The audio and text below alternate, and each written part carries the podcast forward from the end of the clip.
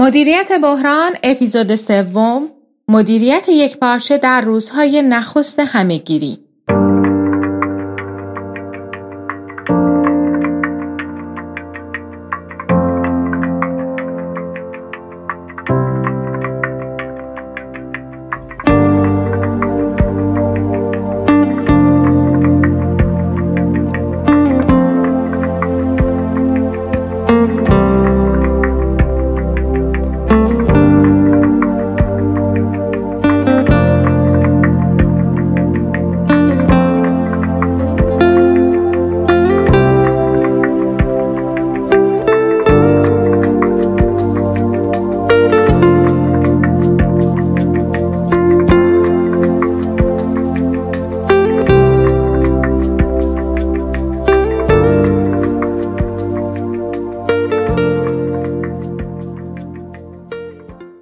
من سلام شما به اپیزود سوم از پادکست صوتی کتاب مسیرنمای پیشرفت مدیریت کووید 19 گوش می کنید. در اپیزود قبل درباره ساختار مدل هدایت بحران کووید و بسیج امکانات بر محورهای شایستگی های کلیدی پرداختیم. حال می خواهم درباره مدیریت یک پارچه در روزهای نخست همهگیری و مدیریت نیروی انسانی در بحران کووید صحبت کنم. پس از گزارش ابتلای موارد مشکوک در استان قوم انتظار می‌رفت بیماری به سایر استانها به ویژه استانهای مجاور مانند تهران نیز سرایت کند. پس از اعلام اولین مورد مرگ بر اثر این بیماری در اولین اقدام کمیته اضطراری با حضور رئیس، معاونان، رؤسا و مدیران بیمارستانهای دانشگاه علوم پزشکی تهران تشکیل و سیاستها و دیدگاه های دانشگاه در مواجهه با این بیماری تبعین و تشریح شد. بیماری ناشناخته و درمان آن نامشخص بود و میبایست در اولین گام سردرگمی ایجاد شده در تیم مدیریتی دانشگاه مدیریت و هدایت می‌شد. همزمان وزیر بهداشت درمان و آموزش پزشکی دستور تشکیل ستاد فرماندهی مبارزه با کرونا در استان را صادر کرد. این تصمیم درست منجر به ایجاد مدیریت یکپارچه همه ظرفیت‌ها و منابع دانشگاه‌ها با ستاد ملی مبارزه با کرونا و سایر حوزه‌های شهری در راستای یک هدف متمرکز شد.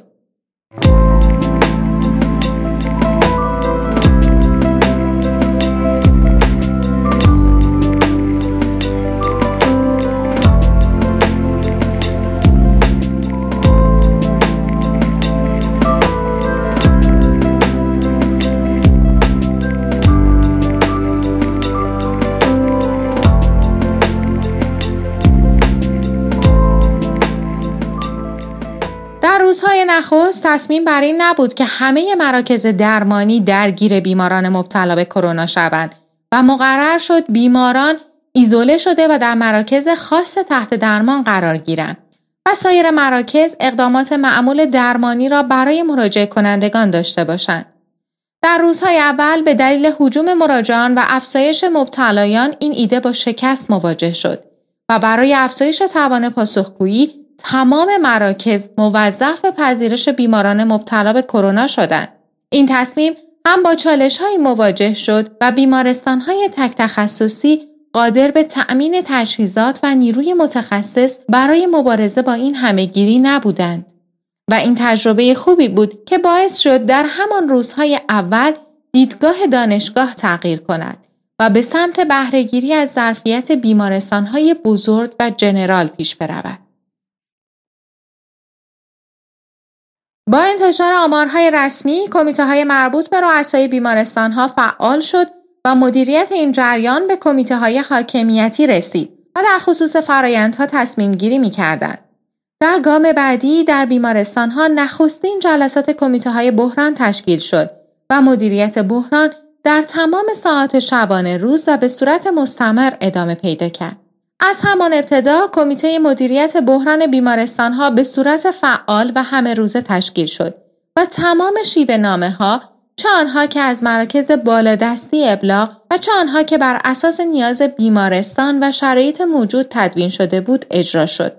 اولین چالش کارکنان زمانی بود که متوجه شدن غیر از بخش های عفونی بخش های دیگری هم باید میزبان بیماران کووید 19 باشند. برنامه ها به طور ناگهانی تغییر می کرد. استرس در این دوران به ویژه در ابتدای شیوع ویروس بسیار زیاد بود. مدیران و مسئولان دانشگاه در دوران کرونا میکوشیدند همواره در کنار کارکنان باشند. این حضور مداوم باعث می شد که کارکنان در این بحران احساس تنهایی نکنند و اگر مشکلی وجود دارد بتوانند به صورت حضوری با مدیران خود مطرح کنند.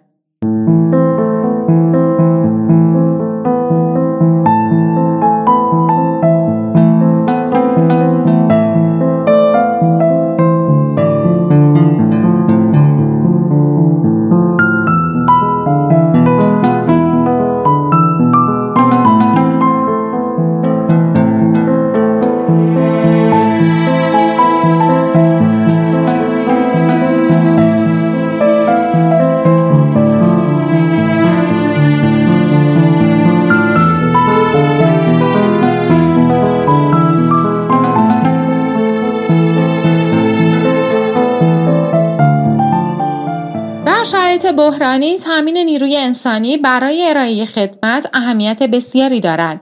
بعد از اعلام اولین گزارش ابتلا در استان قم و گیلان و مرگ بیماران ترسی در کل جامعه و به ویژه کادر درمان ایجاد شده بود.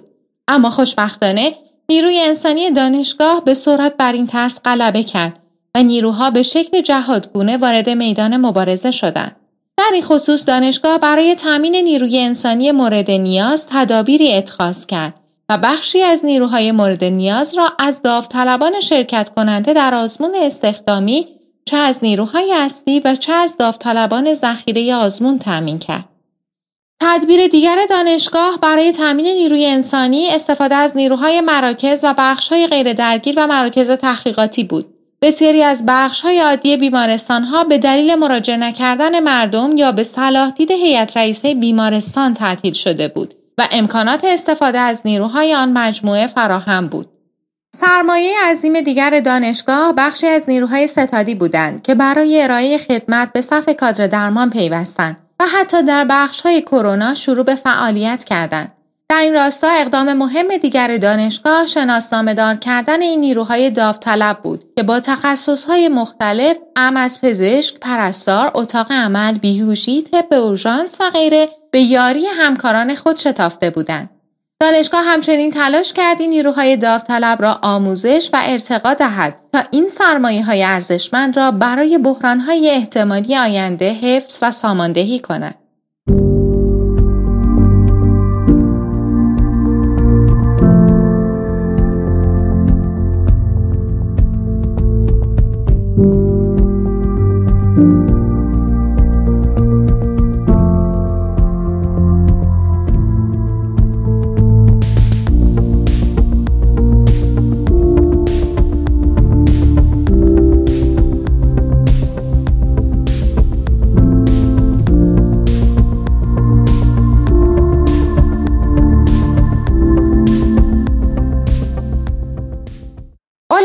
دانشگاه علوم پزشکی تهران در کنار مراقبت از بیماران ایمنی کارکنان بود.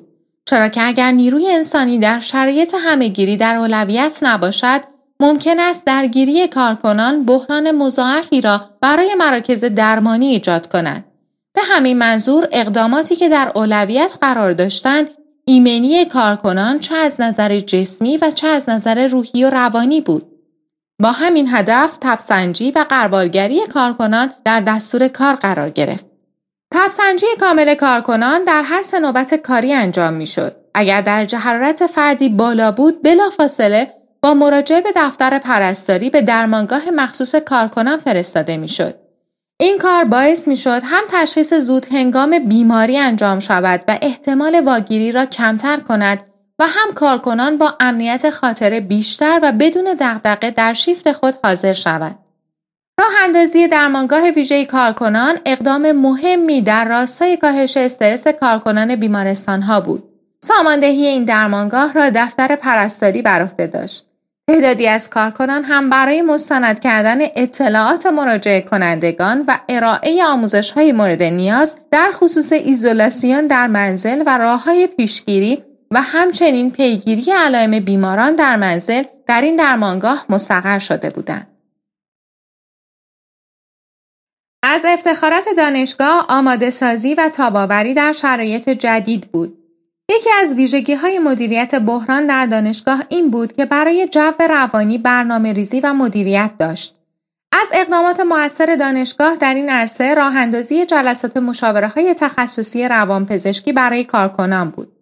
این مشاوره ها در دوران بحران در پذیرش شرایط از سوی کارکنان بسیار کمک کننده بود. جلسات گروه درمانی روانشناسی نیز چه به صورت حضوری در بخش های کووید 19 و چه به صورت آنلاین برگزار می شد و به کارکنان این امکان را می‌داد که در خصوص استراب و نگرانی های خود و خانواده هایشان با مشاور روانپزشکی صحبت و راهکارهایی دریافت کنند.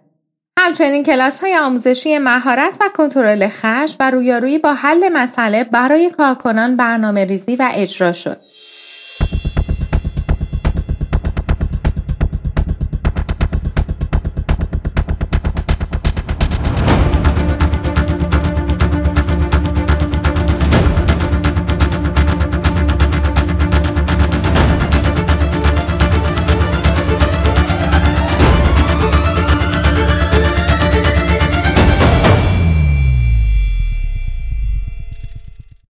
پایان اپیزود سوم کتاب مسیرنمای پیشرفت مدیریت کووید 19 رسیدیم و توضیح دادیم مدیریت یک پارچه در روزهای نخست همهگیری چگونه طراحی شد.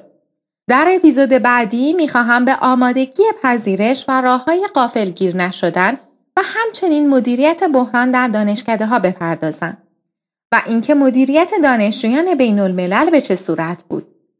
تا پادکست بعدی شما رو به خدای بزرگ می سپارم.